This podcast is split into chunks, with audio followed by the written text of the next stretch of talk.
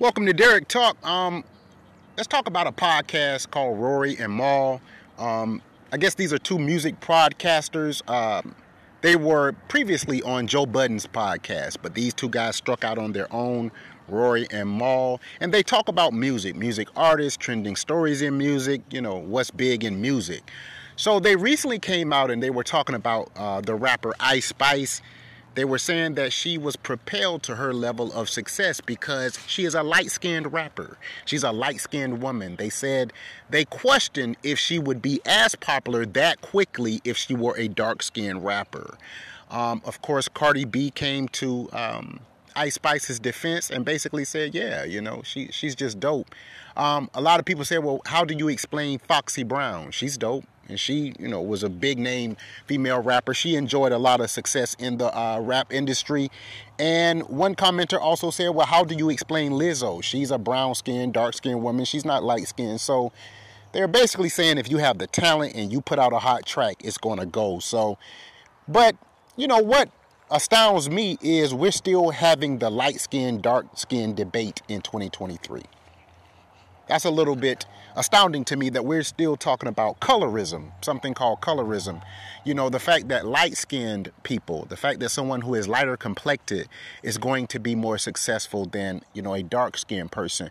I had this conversation with my brother. We, we go back and forth, and I, I told him, I said, and I'm not sure all of the entire world has caught up, but I don't think it's like that anymore. I think it were like it was like that in the 70s you know, where someone that was lighter skinned, you know, back in the Christopher Williams, Al B. Sure era, you know, the lighter skinned artist probably was considered more appealing.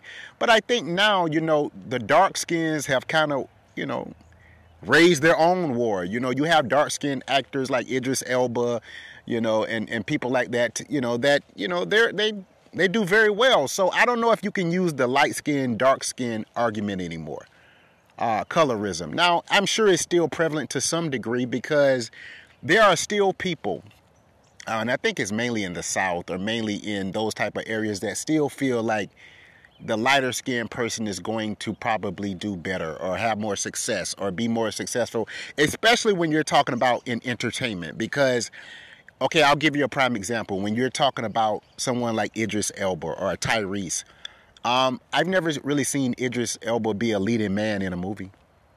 Now, if you compare him to, let's say, someone like Boris Kodjoe or someone lighter complected like Michael Ealy or um, Terrence Howard, you know, there are Tyrese has actually claimed that, you know, he was actually um, outdone for a movie role by Terrence Howard because he was dark skinned. So if this still exists, this is sad. That's my point. If we're still talking about light skin versus dark skin in 2023, that means that we have not evolved the way that I thought that we had. We're still stuck on color, complexion, dark skin versus light skin.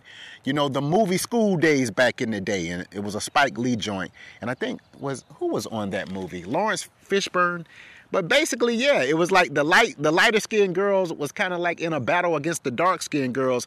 I guess I thought that we had evolved past that in, especially in the African American community in 2023. But according to Rory and Mal, these two music podcasters, and that story is going viral. Ice Spice, the rapper, that was um, she had the song Munch back in, I think it was 2022, that just took off. It was a huge hit. She has definitely gained some uh, success in her career because of that track. Um, but they are saying she would not be as successful if she were a darker skinned woman, someone like a Kelly Rowland or, you know, Viola Davis. And that, that might be true. I want to hear what people have to say. Are we still stuck in that Fred Flintstone type of thinking that, you know, the light skins are going to prevail, you know, in business, in entertainment, in life? Quicker than a dark skinned person would. That's an interesting topic. You guys have been locked into Derek Talk. I want to know your thoughts. Open up your minds, your brains, your hearts. Let me know what you think. You've been locked into Derek Talk. Have a fantastic Tuesday. You guys be easy and blessed.